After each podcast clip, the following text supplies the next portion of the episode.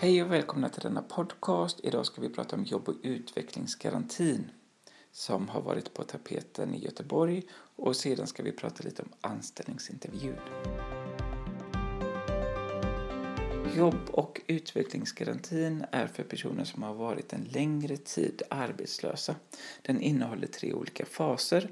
Fas 1 innehåller kartläggning, jobbsökaraktiviteter, man får coachning och man får hjälp med ansökningshandlingar och, och sånt. Eh, fas 2 innehåller egentligen praktik. Att man får arbetsträna hos företag, man får praktisera hos företag eller föreningar och stiftelser och så. Och sen det som förut kallades för, för eh, fas 3, som nu kallas för sysselsättningsfasen, innebär egentligen att man ska sysselsättas som arbetslös.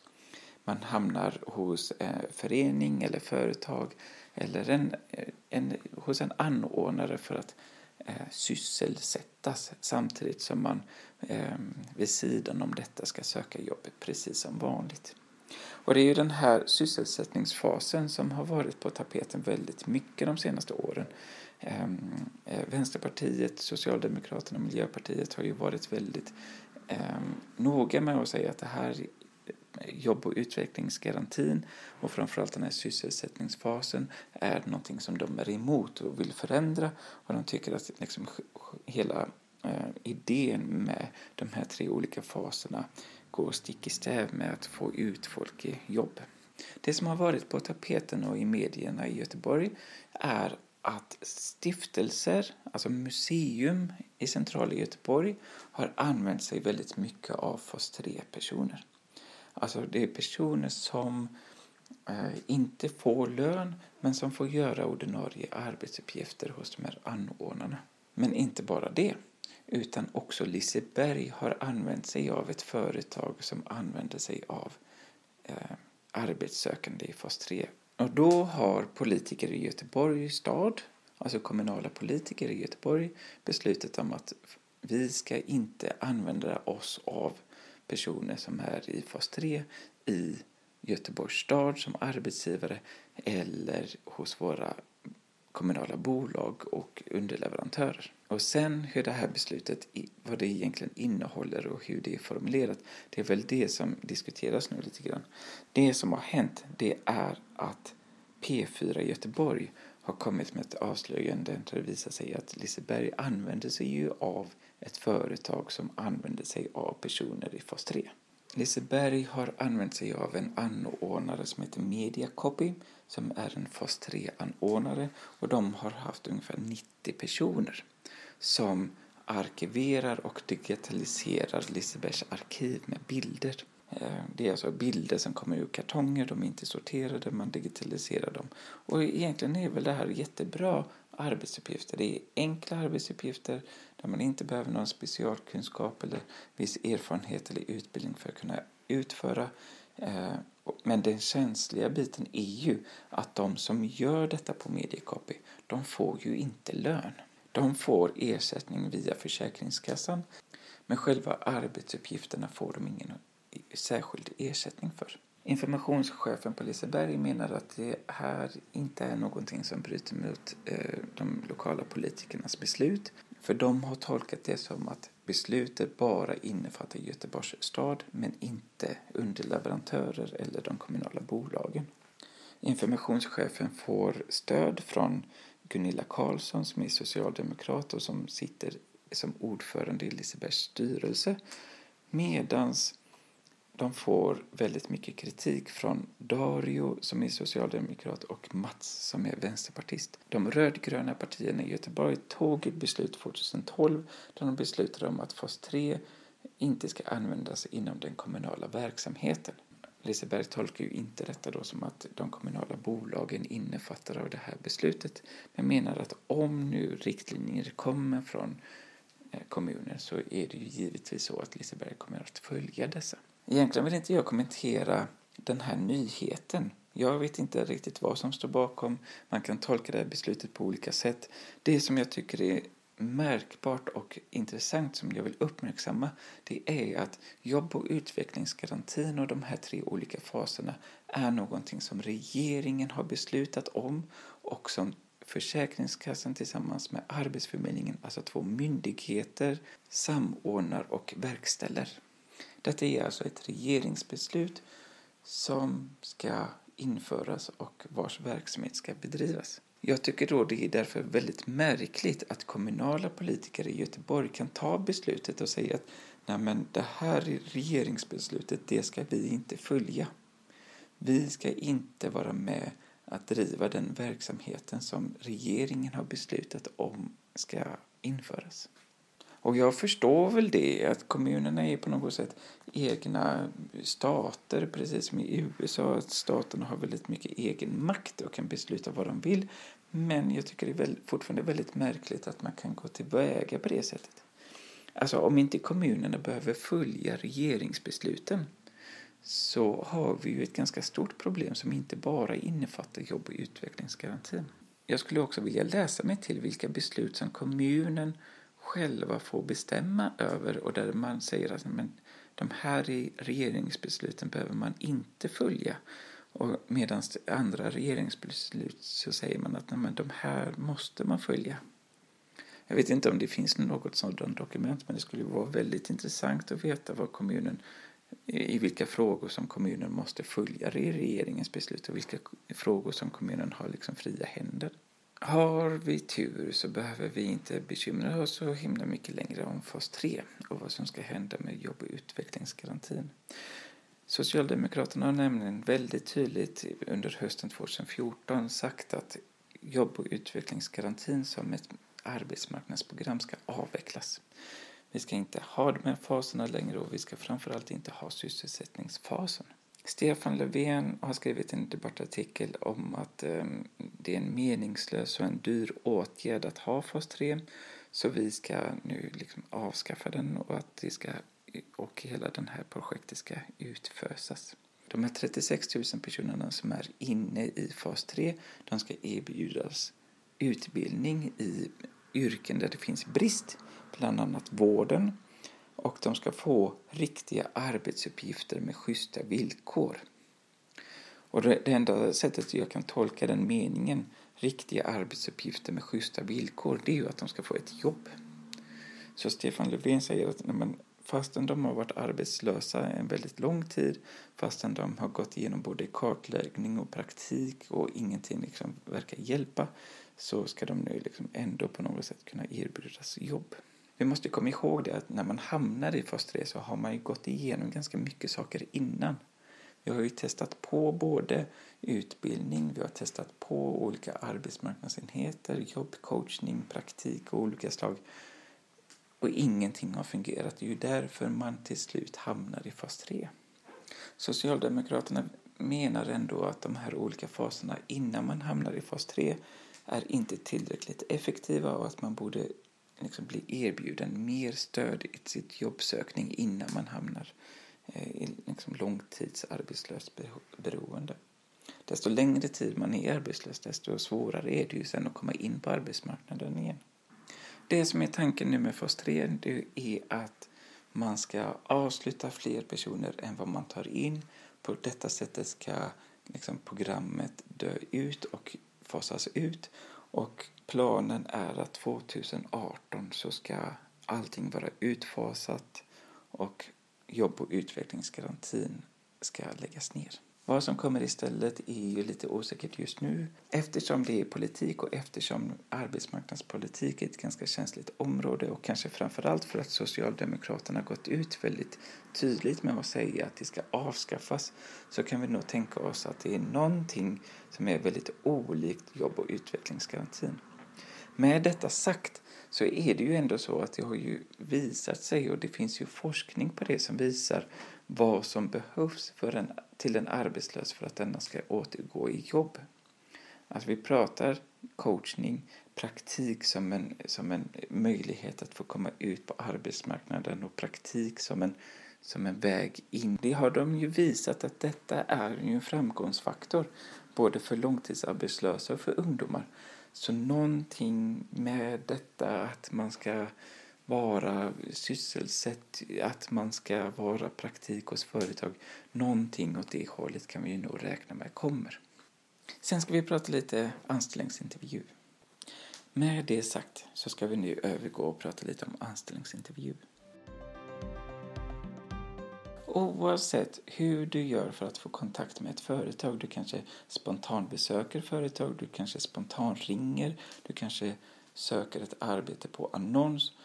Hur du än gör så är ju den första kontakten med företaget, då är ju målsättningen att du ska få komma dit på ett möte.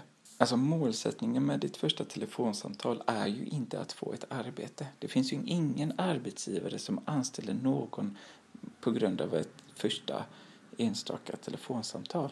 En helt annan sak är det ju med telefonintervju. En telefonintervju är ju en inbokad möte och fastän man inte träffas face to face så träffas man via telefon och intervjuaren ställer massa frågor via telefon. På precis på samma sätt som man har ett möte. Målsättningen på mötet det är ju att få arbetet. Det finns väldigt många frågor som är väldigt vanliga på anställningsintervjun. Nästan alltid så kommer frågan Kan du berätta lite om dig själv? Den frågan kommer alltid. I någon form, i något sätt så kommer alltid den frågan på anställningsintervjun. Och här gäller det ju lite att fundera på vad man vill säga. Man kan berätta bakifrån vad man har gjort, man kan berätta framifrån vad man har gjort. Men det gäller ju på något sätt att lyfta fram det som är relevant för den arbetsplatsen och det yrket som du söker. Många slarvar med den frågan. Många har inte ens tänkt igenom vad de ska berätta om sig själva och tror att Nej, men jag, när jag kommer där på intervjun så kommer det lösa sig automatiskt. Och de tänker sig att men fastän jag är lite nervös och fastän det liksom är lite pirrigt och jag liksom verkligen vill ha det här arbetet så kommer svaren bara liksom komma ur mig som ett rinnande vatten. Inte ens den mest erfarna arbetstagaren kan få svaren på ett rinnande vatten när man sitter där framför intervjuaren. Andra frågor som är väldigt vanliga det är att berätta någonting som du är duktig på respektive någonting som man är sämre på. Eh, eller det kan vara att kan du berätta utvecklingsmöjligheter eller vad skulle dina kollegor berätta om dig eller förklara dig som kollega? Allt det här handlar ju om att måla upp en bild och se också om man har självkännedom. Ingen människa är perfekt och detta vet ju alla. Det svåra är ju att fundera på sig själv och säga att men det här är jag mindre duktig på. Det här försöker jag utveckla hos mig själv. Försök inte här hitta på ett ord som egentligen är positivt. Min rekommendation är ju verkligen att säg inte ett ord som egentligen är positivt men du säger den som en negativ egenskap. Envis är ett sånt här exempel. Många tänker att men, envis är ett bra ord, det kan jag säga till arbetsgivaren när de pratar om min svaga sida eller mina svaga egenskaper. Och envis kan man ju tolka som en positiv egenskap. Man, att man inte ger sig och att man liksom hela tiden försöker eh, tills det blir klart. Det är ju positiv egenskap. När jag som rekryterare intervjuar någon och frågar om någons eh, mer svaga sidor och de säger ord som envis så ställer jag alltid frågan men Intressant att detta är en av dina negativa egenskaper. Kan inte du berätta med ett konkret exempel när detta var en negativ egenskap på din förra arbetsplats? Har de inte ett sådant exempel, då är det ju inte en negativ eller en svag egenskap. Och vad arbetstagaren då har försökt att göra, det är ju egentligen bara bli av med den frågan. Man ställer den frågan för att få insikt i vad vet du egentligen om dig själv? Vad har du för självkännedom? Om då, om då personen försöker bara bli av med frågan och säga ett ord som egentligen är positivt, det är inte positivt. En annan sak som man också behöver ha koll på innan man hamnar där på intervjun, det är ju om sin egna bakgrund. Jag förvånas alltid över människor som inte kan återberätta vad de gjorde vissa specifika år. Alltså innan man hamnar på intervjun så ska man ha lusläst sitt egna CV. Man ska kunna årtalen mer eller mindre utan till och man ska veta vilka arbetsuppgifter som man gjorde på vilket företag.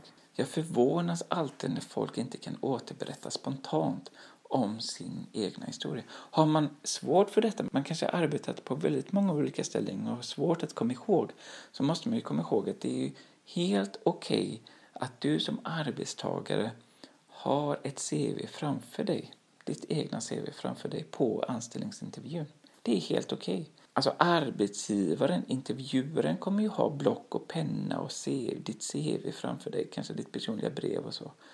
Och det är ju logiskt och helt självklart att du som arbetstagare kan ha precis samma sak.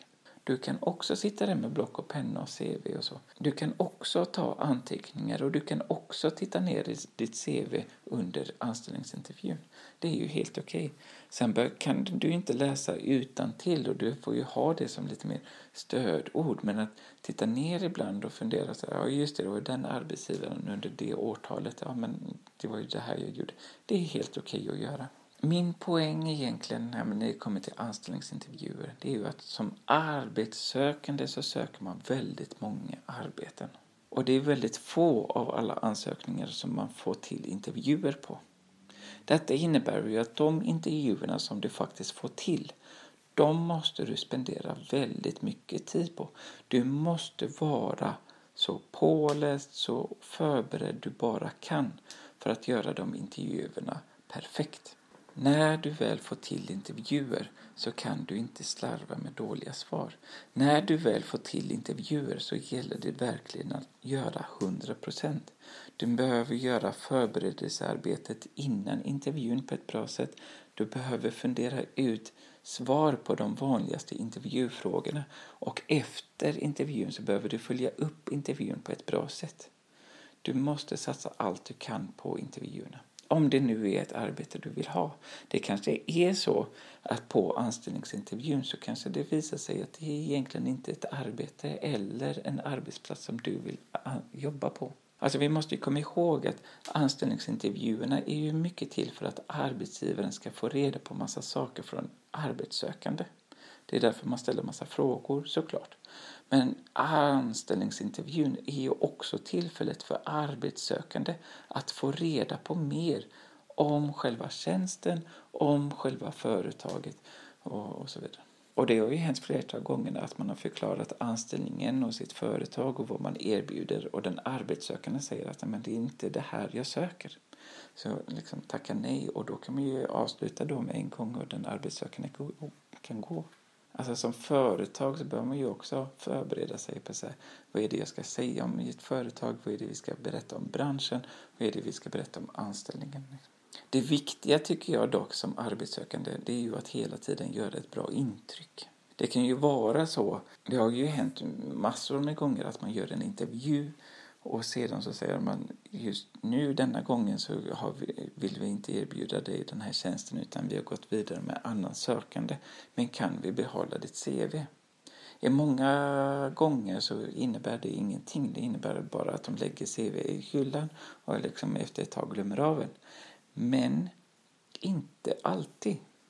Det finns mängder med exempel på när företag har ringt tillbaka flera månader senare och säger att men nu öppnades den här tjänsten igen. Eller nu har vi en annan tjänst och vi har haft dig i åtanke och vi vill gärna erbjuda dig den här tjänsten. Då är ju intervjun redan klar, de har redan skickat in CV och då är det ju egentligen bara formaliteterna kvar. Att som arbetssökande göra ett bra intryck fastän man inte blir erbjuden den tjänsten vars anställningsintervju man var på. Det är väldigt viktigt. Du har nu lyssnat på en podcast av Sami Korpla på bloggen omjobben.com. Gå gärna in på den hemsidan för att läsa mer, annars så hörs vi på nästa podcast. Denna podcast ligger på iTunes, på Soundcloud och på Youtube och gå gärna in där för att lyssna på fler avsnitt.